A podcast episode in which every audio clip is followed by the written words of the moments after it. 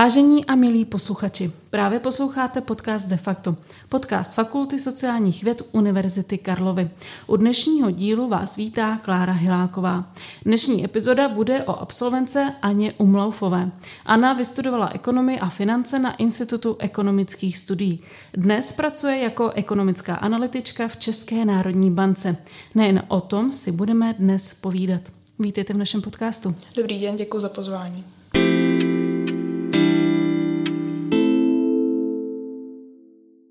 Ekonomická analytička v České národní bance.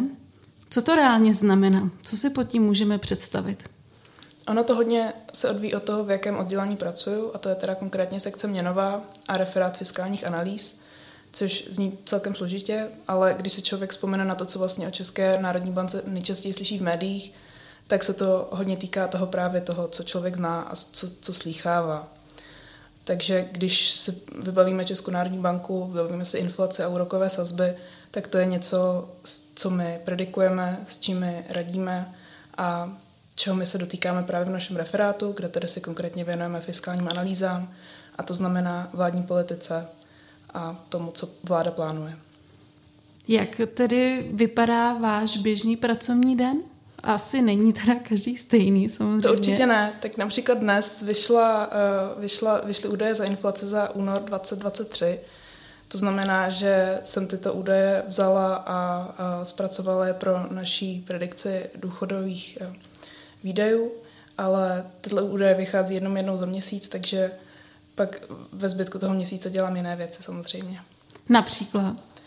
Například uh, ať už je to tedy predikce důchodu nebo uh, veřejného zdravotního pojištění, tak i jiných sociálních dávek.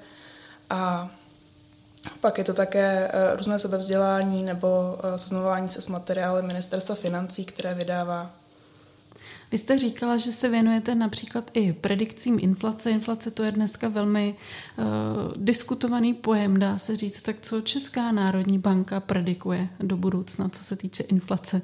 Máme se bát nebo, nebo můžeme doufat, že to bude lepší? To si může každý najít na webových stránkách České národní banky a podle těch posledních predikcí by už eh, mělo být v vozovkách dobře, už by ta inflace se měla snižovat.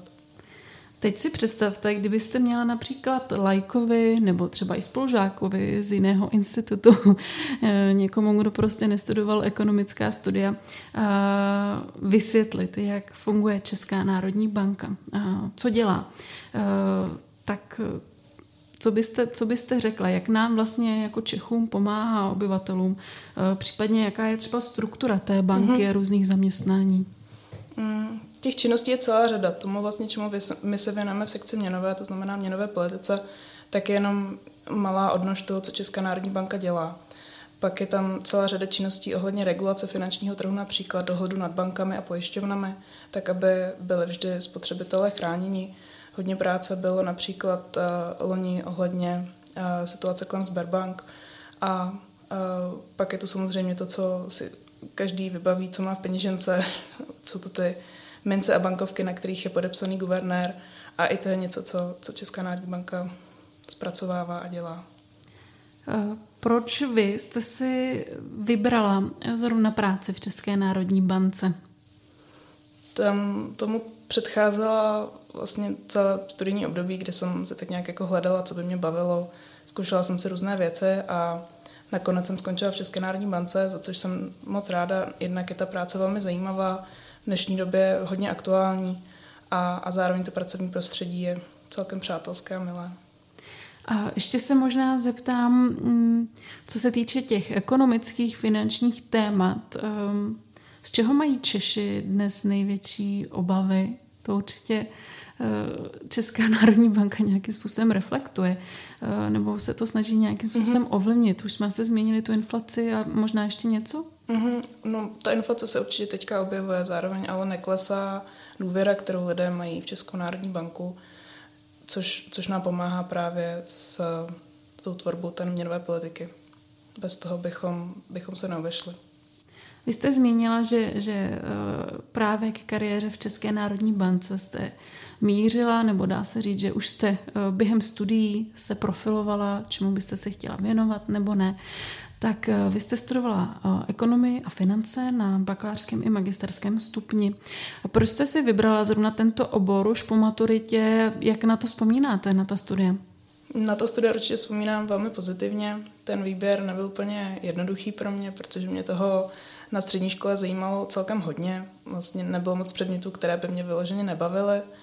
A pak, když jsem se vybírala, tak jelikož mě vždycky celkem bavila matematika, i mi to šlo, tak jsem chtěla nějaký obor, který by se matematice věnoval. Zároveň ale jsem um, si chtěla najít takový obor, který by se zase více zaměřoval na společnost, na nějaká sociální témata a v tomhle smyslu byla ta ekonomie tím jasným průsečíkem.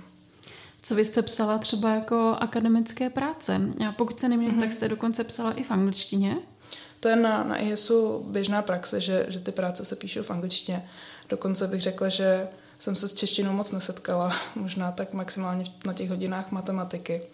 Ale uh, ano, je běžnou praxí to psát v angličtině. Já jsem se věnovala v magisterské práci uh, kriminalitě a tomu, jak uh, vlastně makroekonomické veličiny ovlivňují kriminalitu v různých zemích východní Evropy. A na co jste přišla? ty, ty závěr byl celkem zajímavé. A ono totiž existuje řada teorií, podle kterých eh, by třeba, když se snižuje, eh, snižuje nezaměstnanost, tak eh, je více lidí zaměstnaných, tudíž by teoreticky mohla se snižovat kriminalita, ale to v těch datech často nevidíme a i tady ta, um, tady ta moje práce to potvrdila. Podobně si můžeme říct, že když se zvyšuje příjem obyvatelstva, tak bychom si mysleli, že bude docházet méně ke krádežím, protože to lidé třeba nemají tolik zapotřebí. A, a podobné, podobné um, úvahy, ale bychom nedělali ohledně násilné kriminality a třeba vražd. A co ta práce odhalila, bylo například to, že uh, pro právě násilné trestné činy a vraždy jsou ty ekonomické veličiny relevantnější, než eh, by se to teorie myslela. V jakém smyslu? Asi se ptám hloupě. Ale... um, že naopak, uh, naopak je uh, to, jaký má příjem obyvatelstvo, důležité pro to, kolik uh, se například vražd stane v dané zemi. A méně je to důležité pro uh, právě třeba ty krádeže. Vy jste už během studií na ISu byla velmi úspěšná. Já třeba vím, že jste byla v týmu, který vyhrál první místo v prestižní soutěže. Doufám, že to uh, správně pojmenuju, tu soutěž CFA Research Challenge. Co to je uh, a čím jste se zabývali? To je soutěž, která eh, se odehrává vlastně po celém světě. To opravdu se jí účastní týmy z celého světa a je rozdělená do různých světadílů. A my jsme se tady účastnili toho českého kola. A v tom týmu bylo naším úkolem a vlastně radit investorům, jestli by měli investovat do konkrétní společnosti, kterou jsme měli zadanou. To naší společností byla Česká zbrojovka a a naším úkolem bylo zjistit, jestli to, jaký hodnotí trh, je nadhodnocené nebo podhodnocené a jestli by do ní investoři měli investovat.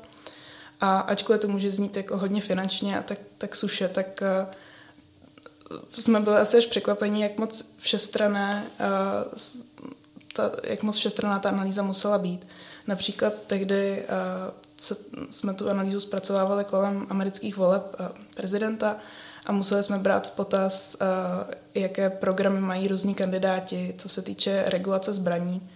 A byla to, byla to opravdu zajímavá, zajímavá zkušenost právě i z toho, že nešlo jenom o finančnictví a aplikaci různých valuací a těchto modelů. Takže opravdu jste uplatňovali to, co se, co se dělo v tom mm-hmm. veřejném společenském dění. Jak dlouho uh, trvala taková příprava na tuto soutěž? A my jsme začali ten analýzu zpracovávat kolem konce října a odevzdávali jsme ten report za dva měsíce a v těch určitých fázích to byla celkem intenzivní příprava právě kvůli tomu, že jsme museli zpracovávat to, jaké, jaké jsou eh, veřejné zakázky pro, pro zbraně, nebo jaké mají uh, lidé veřejné mínění, co se týče regulace zbraní. Já jsem si um, všimla v, v vlastně aktualitě o této soutěži, uh, že nejenom vlastně to finanční oceňování té společnosti a analytické myšlení nebo analytické zpracování, ale i prezentační dovednosti v praxi. Znamená to tedy, že vy ten svůj report jste potom museli prezentovat před nějakou porotou širší? Ano, ano, přesně tak. Uh, to byla pak druhá část té soutěže, kdy jsme zpracovali tu prezentaci. A jelikož, eh, jak říkám, tak jsme na té analýze strávili skoro dva měsíce, zpracovali jsme velké množství informací, měli jsme spoustu argumentů, tak jsme tohle všechno potřebovali nějak vydestilovat do desetiminutové prezentace, tak aby z ní bylo vše jasné a vše přehledné. A to se ukázalo jako celkem velký úkol, jak, jak vlastně tu prezentaci pojmout a vyprávět ten příběh, který, který jsme zatím chtěli vidět. A pokud se nemýlím, nebo respektive jsem zmiňovala, že to byla týmová soutěž, takže vy jste soutěžila vlastně se spolužáky z ISU. Jaký to je pracovat v, eh, v takovém týmu na takové důležité vlastně soutěži? Jak jste si třeba rozdělovali úkoly? Eh, kdo prezentoval? Prezentovali jste třeba všichni? Tam vlastně součástí hodnocení bylo zapojení celého týmu, takže bylo předpokladem, že všichni budeme prezentovat a, všichni jsme se různě podporovali, dávali jsme si navzájem feedback, jak, jak zlepšit naše prezentační schopnosti navzájem. Ale právě díky tomu, že jsme všichni byli z ISu a, a nějak jsme se potkávali během toho studia, tak ačkoliv jsme se tolik neznali předem, tak z ISu jsme byli zvyklí na to, že úkoly jsme často zpracovali v týmech. Takže jsme tak plynule navázali na, na domácí úkoly z ekonometrie, tím, že jsme vytvořili tým na tuhle soutěž. A jak jste se vlastně dali dohromady, nebo jak jste se dozvěděli o této soutěži? Bylo to tak, že je to, je to o tom povědomí na ISu, mm-hmm. nebo, nebo jste byli zaúkolováni třeba jedním z vyučujících? Jsme, myslím, byli už pořadí třetí tým, který to národní kolo vyhrál za IS. Teď doufám, že se nepletu. A, takže už jsme věděli, že ta soutěž existuje a každý rok eh, ji vlastně propaguje jeden, jeden z vyučujících, pan Novák a který nás i pak přemluvil, abychom se také účastnili. Tak já tady mluvím uh, o jednom úspěchu, ale, ale uh, vy jste měla ten vysokoškolský a dá se říct ten středoškolský život poměrně uh, dost bohatý. Já vyjmenuju pár organizací, kde jste dobrovolničila nebo nějakým způsobem přispívala k chodu té organizace. Asociace pro mezinárodní otázky, konkrétně Pražský studentský summit, Česká středoškolská uh, unie, Amnesty International Discover Summer Academy. Zapomněla jsem na něco zásadního? Teď mě se napadá. Co považujete za nejzásadnější zkušenost z toho, co jsem vyjmenovala? I když je mi jasný, že to bude těžký říct třeba nejzásadnější, tak možná to klidně můžete vzít souhrně. Asi ta, které se věnuje vlastně nejdále a vlastně doteď, tak je také letní akademie Discover, anglicky tedy Discover Summer Academy, což je uh, let, něco mezi letní školou a letním, letním táborem pro středoškoláky. A uh, je to, je to vlastně projekt týdenní, kam uh, středoškoláci jezdí a mohou si vybrat různé kurzy ze všemožných oborů. Míváme tam ekonomii nebo i umělou inteligenci, právo, i umělecké obory. Je to skutečně celá eh, škála různých zaměření, které se studenti takhle můžou zkusit. A já jsem vlastně už na střední škole eh, se toho sama účastnila a pak jsem u toho zůstala a teďka tam sama jezdím vyučovat. Co vyučujete? Je to takový kurz, který um, si tak jako vyzobává to, co mi přišlo nejzajímavější z oblasti ekonomie a jmenuje se ekonomie rozhodování což je svým způsobem trošku oxymoron, protože ekonomie vlastně studuje rozhodování, takže pojmenovat to ekonomie rozhodování, akorát aby studentům to přišlo zajímavější, než že se to jmenuje čistě ekonomie. Jsou to tedy středoškoláci druhého stupně, teda předpokládám, a, a od prváku do čtvrtáku, mm-hmm, nebo jsou ano. tam i... A, a jak teda uspůsobujete vy jim ty přednášky, nebo jak vypadají, jak jsou třeba dlouhé, navazují nějakým mm-hmm. způsobem? Tím, že je to týdenní, tak eh, ty přednášky na sebe navazují, mají vždycky 90 minut a, a ta výuka je vlastně velmi odlišná od toho, co člověk většinou zná ze střední školy, takže a, eh, často tam o věcech hodně diskutujeme, a, debatujeme, snažíme se klást různé otázky A i v tomhle kurzu, jelikož různé ty poznatky stojí na experimentech a, nebo hrách z teorie her, tak si to přímo zkoušíme a pak porovnáváme to, co nám vyšlo s tím, co, co predikuje buď teorie nebo už uh, různé slavné studie. A um, teď můžeme možná udělat i reklamu vlastně uh, na Summer Academy. Co dalšího tam tedy studenti mohou ještě studovat, uh, jak to, jak to vypadá vlastně, jak si můžou vybírat ty kurzy, které mm-hmm. navštíví? Vlastně studenti, už když se přihlašují, tak si vybírají dva kurzy. A já, když jsem byla studentkou, tak jsem měla právě ekonomii a k tomu ještě politologii, jestli si správně vzpomínám. A ty pak probíhají dopoledne a pak odpoledne je ten program ještě různější. Tam uh, míváme tam zážitkové hry, různé sportovní aktivity, uh, anebo uh, různé společné diskuze nebo workshopy, které už na sebe nenavazují a jsou jenom jednorázové. To jsou tedy aktivity pro středoškoláky, tak navážeme na středoškolský život, protože eh, vy jste byla velmi aktivní studentka už na střední. Jak jsem zmínila, eh, byla jste v České středoškolské unii. Co jste tam dělala a co jsou cíle té unie? Jak se třeba často schází? Co požaduje po středních školách?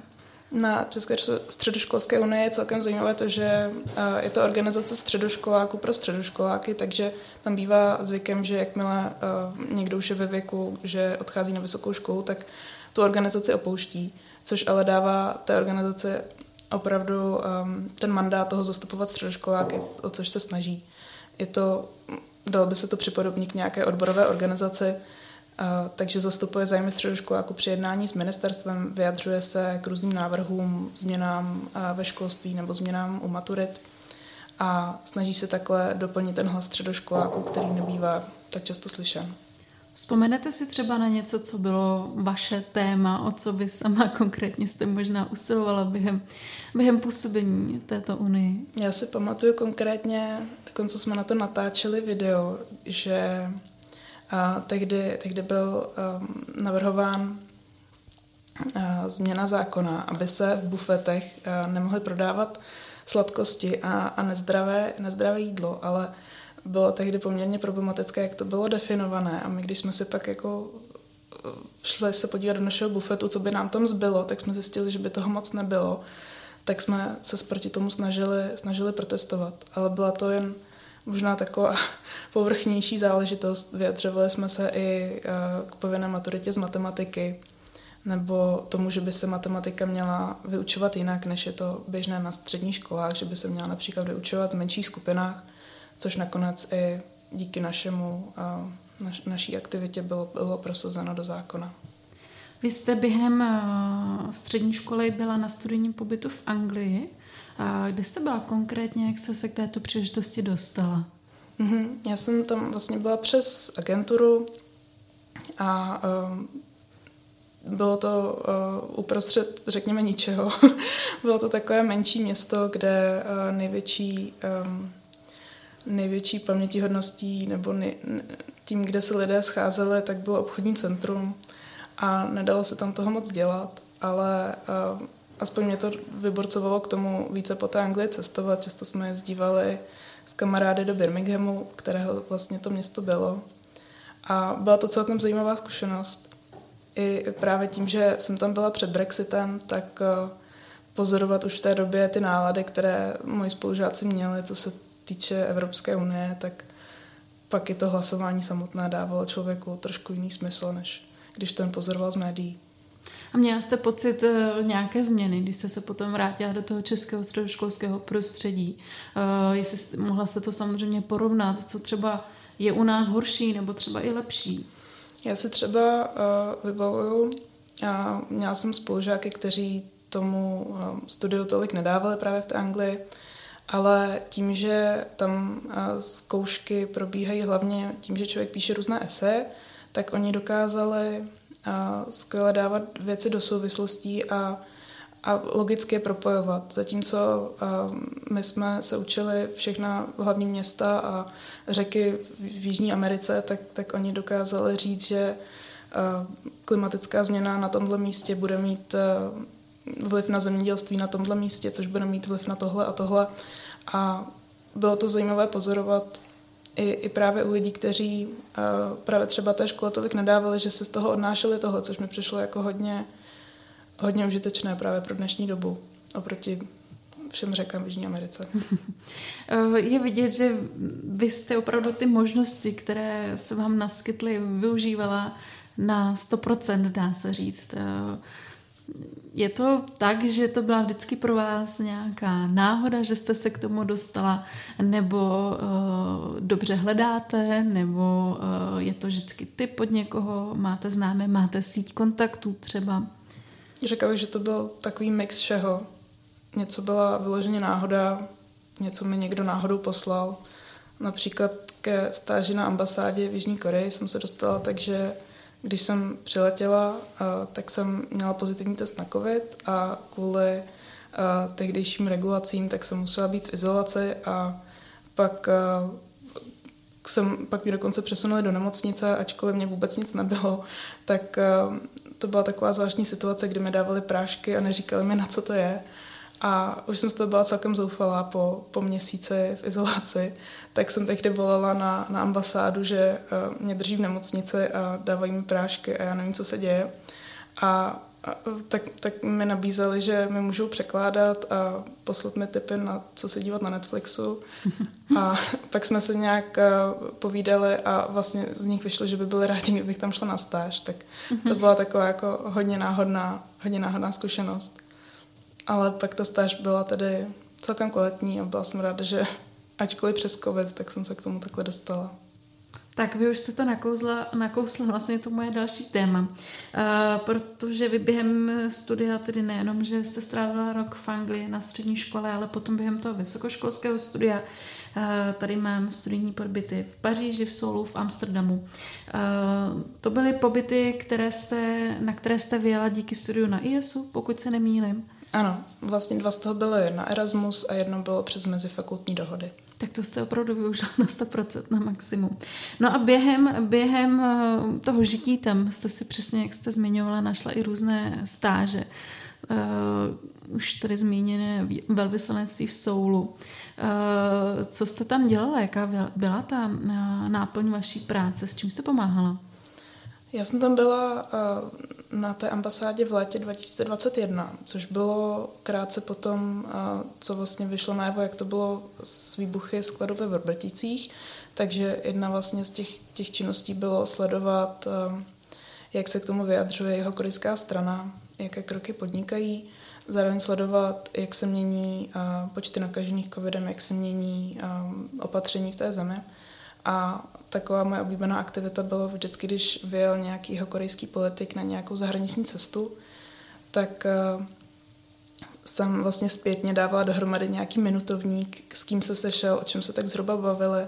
A uh, pak, pak jsme uh, se na to dívali, co by to mohlo znamenat vlastně pro zahraniční politiku České republiky, zvlášť když jezdili k nám poté. Mm-hmm.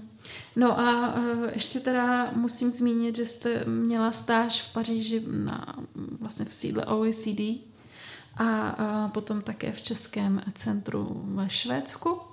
Tak uh, co jste dělala tady na těchto místech? Já možná začnu tím českým centrem, protože to bylo svým způsobem podobné té stáži na té ambasádě v Soulu ačkoliv tady to bylo víc zaměřené na, na kulturní aktivity a propagaci české kultury ve Švédsku. A, a co se týče té stáže na OECD, a, tam jsem byla součástí týmu, který a, se věnuje jihovýchodní Asii a, a zpracovávala jsem podklady pro zprávu o reakcích vlád z tohohle, z tohohle regionu na přírodní katastrofy. A, a dávala jsem dohromady, jak vlastně by se z takových uh, událostí mohly poučit. Ono to vypadá, že toho zvládáte strašně moc. ne, nevypadá, ono to tak je. Uh, máte nějaký typy, jak si zorganizovat čas? Uh, možná i teď teda já bych od vás klidně nějaký typy brala ale, ale třeba i vlastně pro eh, naše studenty, eh, jak při vysokoškolském studiu, při všech těch zkouškách a, a eh, při všem, s čím se studenti potýkají a mají zvládat různé mimoškolní aktivity nebo třeba i nějakou práci. Mě vždycky pomáhalo mít eh, všechny věci sepsané na papíře nebo v nějakém diáři. Já jsem ráda, když si to můžu napsat vyloženě ručně, ne to mít jenom v telefonu. A mm, když eh, vím, že se blíží nějaká deadline, například na podání přihlášek na nějakou stáž nebo právě na, na Erasmus, tak eh, mít to napsané, vědět, co k tomu budu potřebovat, jak dlouho mi to zhruba zabere a kde to zhruba chci udělat, abych si na to pak našla čas během během zkoušek a během studia. Vy osobně snaží se, snažíte se zvládnout to úplně všechno, co vám přijde pod ruku, nebo umíte někdy říct nějaké příležitosti ne? Určitě je to, je to potřeba se naučit uh, nastavit si ty hranice, co, co člověku stojí za to a mít nějaké priority a nedělat všechno jen proto, že ta příležitost existuje, ale uh, dělat to, co má smysl. Mám ještě jednu otázku, možná poslední um, na odlehčení nakonec. Jak vy sama relaxujete a odpočíváte?